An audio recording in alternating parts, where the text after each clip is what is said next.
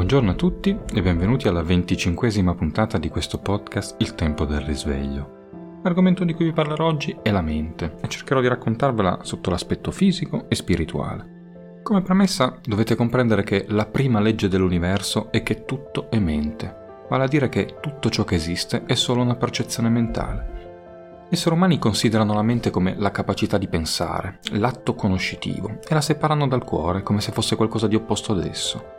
Questo crea una falsa immagine di ciò che è la mente. La mente contiene in sé l'atto di pensare, sviluppare un'idea o stabilire una pratica cognitiva, ma non si adegua solo a questi problemi. La mente è vasta e rappresenta gli impulsi delle informazioni che sono in tutto il corpo.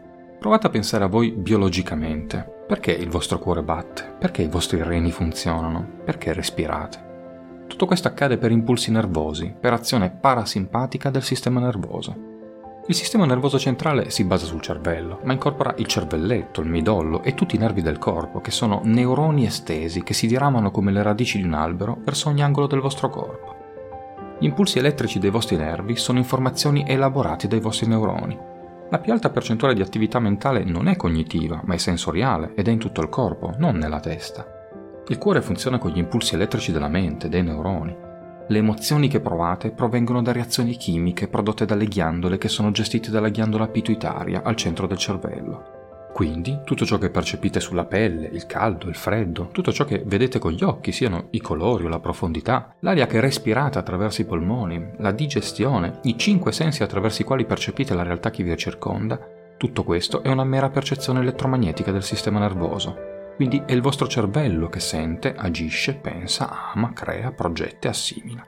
Quelle informazioni collegano tutto il corpo e il sistema nervoso è incaricato di elaborarle, immagazzinarle, conferendole il carattere di sentimento, emozione, sensazione, azione, meccanismo, pensiero o qualsiasi altra cosa sia necessaria.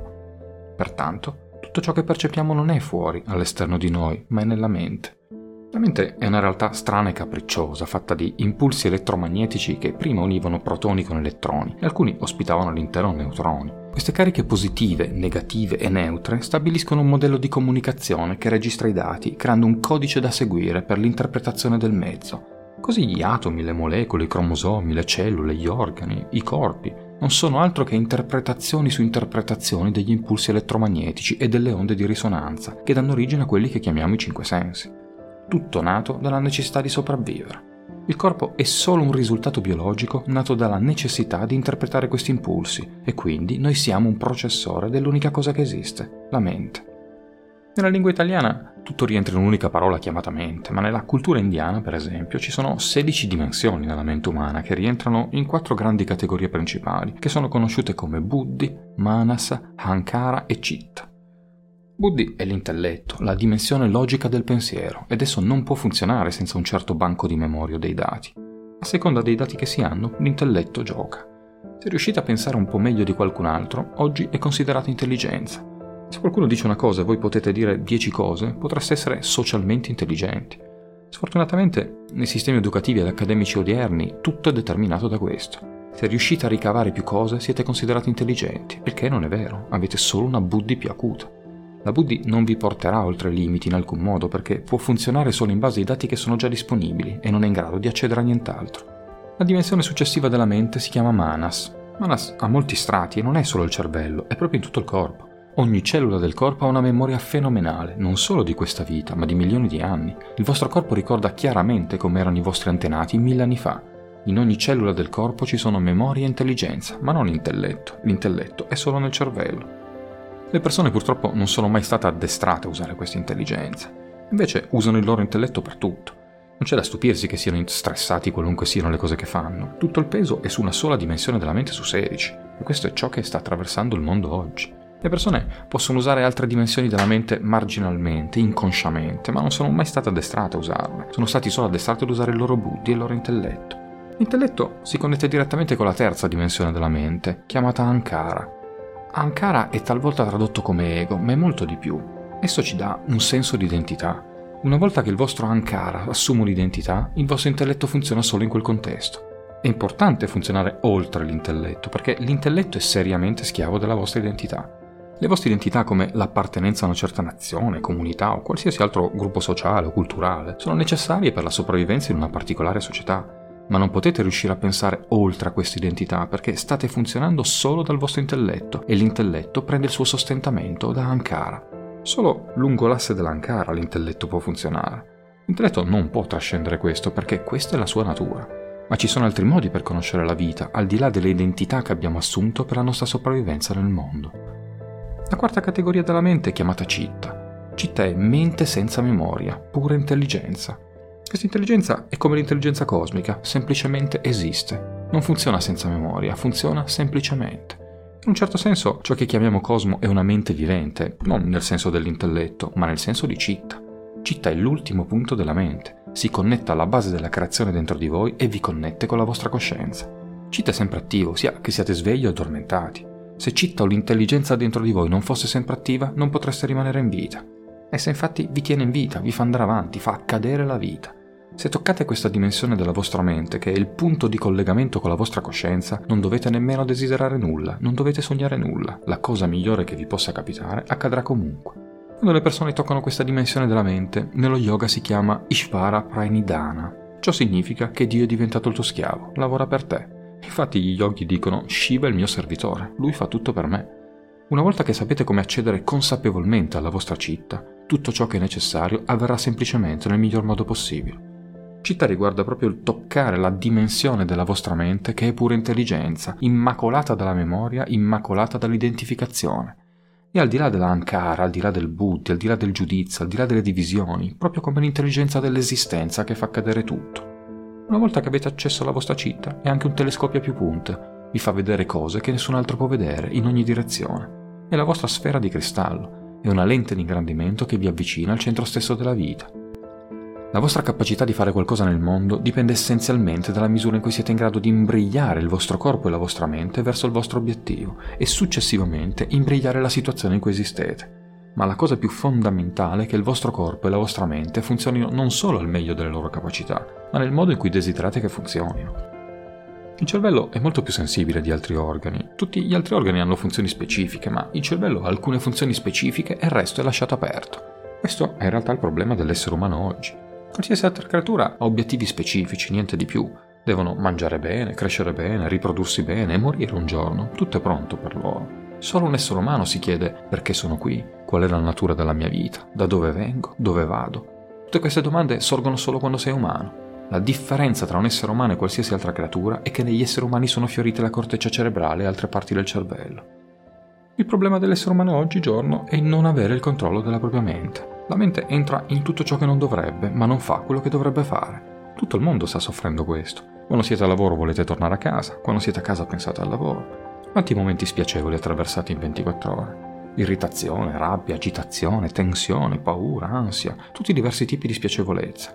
Se vi sentite male 5 volte al giorno, in un modo o nell'altro, il residuo si diffonderà durante tutto il giorno. Questo non è perché c'è qualcosa che non va nel vostro lavoro o nelle persone intorno a voi, ma essenzialmente perché la vostra mente si rifiuta di prendere istruzioni da voi. L'essere umano in pratica si lamenta di una nuova possibilità che è sorta dentro di lui, una possibilità che qualsiasi altra creatura non ha. È una possibilità che possiate sedervi qui e pensare a qualcosa che ha 100 km di distanza, qualcosa che è accaduto 10 anni fa o qualcosa che accadrà tra 10 anni. Se non riuscite a condurre la mente nel modo in cui desiderate, la questione se la vita avvenga nel modo in cui desiderate è molto remota potete avere successo solo per caso, non per intenzione. Quando fate qualcosa accidentalmente, invariabilmente subirete il processo. Nello yoga, una mente ben consolidata viene chiamata kalpavriksha. Se portate la vostra mente ad un certo livello di organizzazione, essa a sua volta organizzerà le altre tre dimensioni del vostro sistema, il corpo, le emozioni e le energie. Ed una volta che queste quattro dimensioni sono organizzate in una direzione e mantenute ferme per un certo periodo, tutto ciò che desiderate accadrà non dovete nemmeno alzare il mignolo, senza dover svolgere alcuna attività potrete manifestare ciò che desiderate. Il problema con la vostra mente in questo momento è che cambia direzione ogni momento. Se camminate da qualche parte e continuate a cambiare direzione ogni due passi, le possibilità di raggiungere la destinazione sono molto remote, a meno che non accada per caso. Ma se organizzate la mente in una direzione e a sua volta organizzate l'intero sistema in quella direzione, tutto ciò che desiderate accadrà. Se date un'occhiata più da vicino alla vostra vita, vedrete accadere sempre le stesse ripetizioni, solo in forme diverse, perché finché funzionate solo attraverso il prisma della mente, essa funziona solo coi vecchi dati. Il passato è portato solo nella vostra mente. Solo perché la mente è attiva, il passato esiste. La realtà è solo presente, ma il passato esiste attraverso le nostre menti. Ora, il vostro vecchio stock di karma non è affatto il problema, questa è la cosa principale. Il vecchio stock si consumerà da solo, non c'è bisogno di fare grandi cose a riguardo, ma la cosa fondamentale è che impariate a non creare nuovi stock. E se trascendete la mente, trascendete completamente anche la schiavitù karmica. L'intero sforzo delle scienze spirituali è sempre stato come trascendere la mente, come guardare la vita oltre i limiti della mente. Tutte le influenze del mondo entrano in voi solo attraverso lo strumento della mente. Se riuscite a superare l'influenza della vostra mente in piena consapevolezza, allora sarete naturalmente uniti con il tutto. La separazione, tu, io, tempo, spazio, è avvenuta solo a causa della mente, è una schiavitù della mente. Se abbandonate la mente, abbandonate il tempo e lo spazio. Non esiste questo o quello, non esiste una cosa come qua o là, non esiste una cosa come ora e poi. Tutto è qui e ora. Per migliaia di anni si è creduto che per raggiungere il livello spirituale della realtà ci si dovesse separare dal proprio corpo, separare dalle proprie emozioni, separare dalla propria mente. Ci siamo persi la verità che era proprio davanti ai nostri occhi. La verità è che non esiste altro che il livello spirituale della realtà.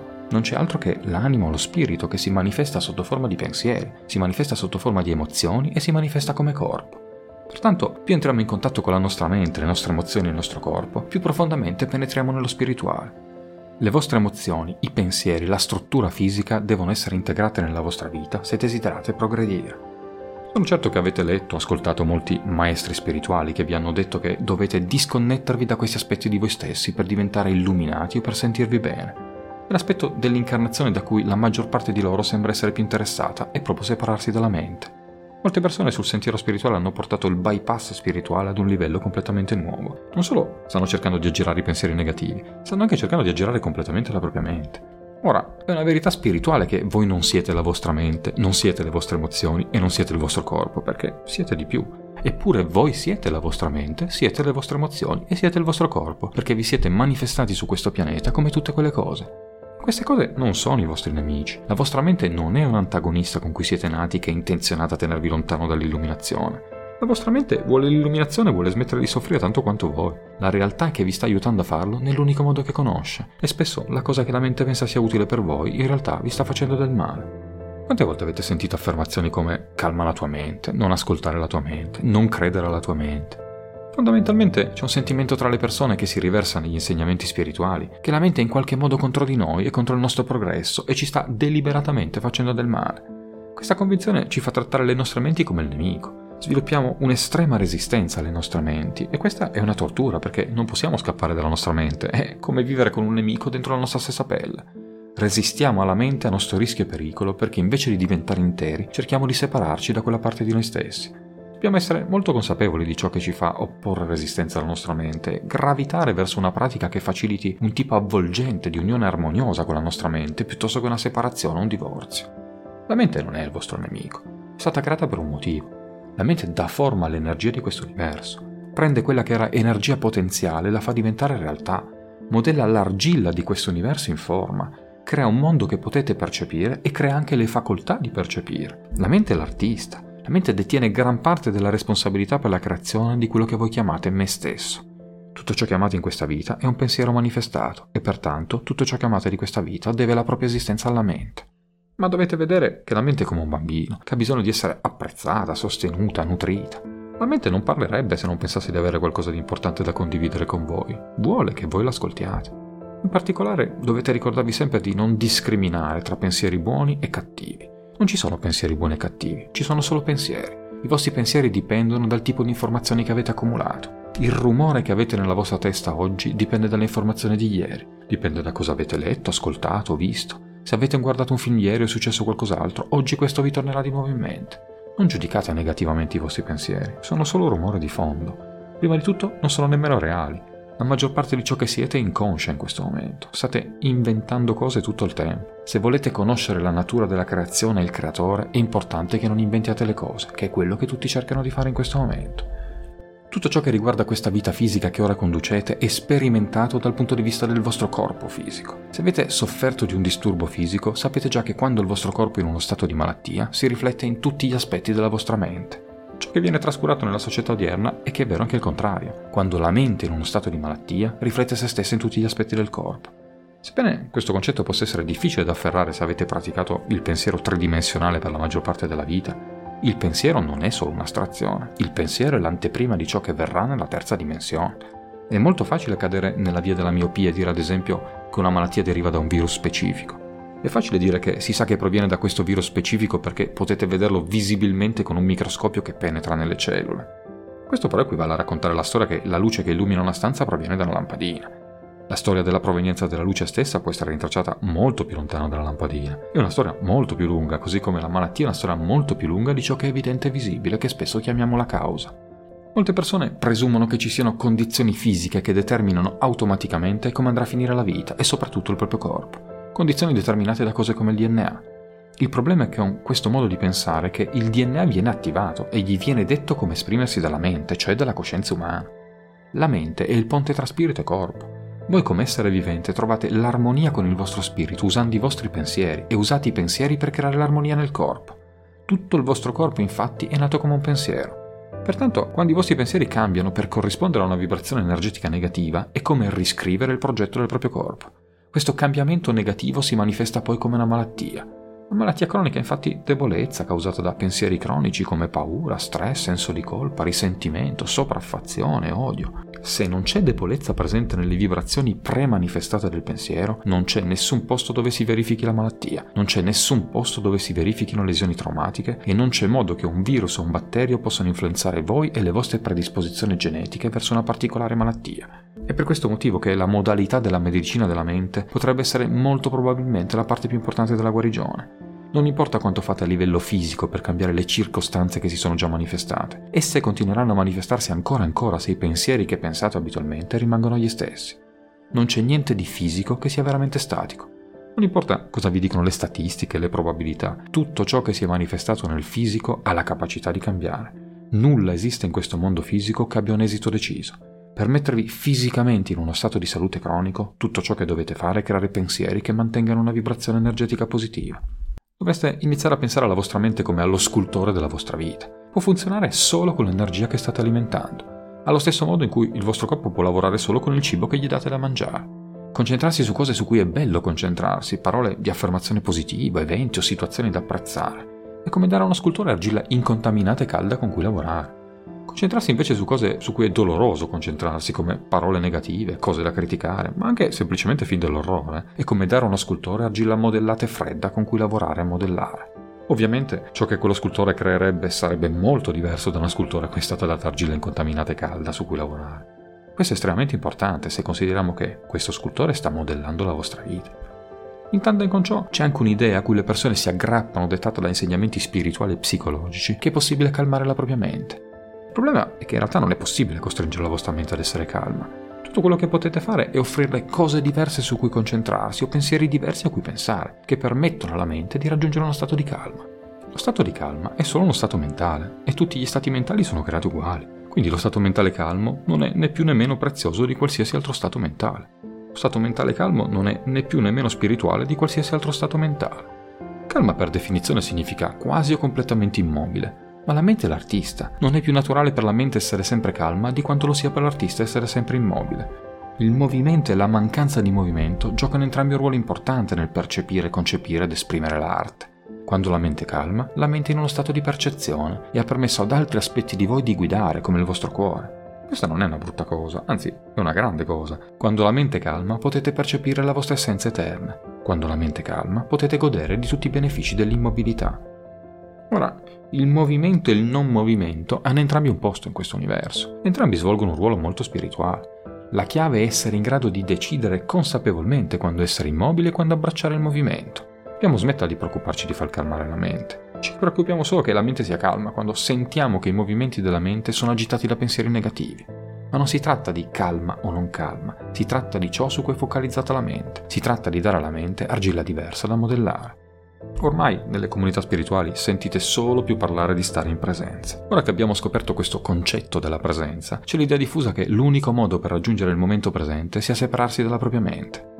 Personalmente non sono completamente d'accordo. L'obiettivo non dovrebbe essere fratturarsi o separarsi per entrare nel momento presente.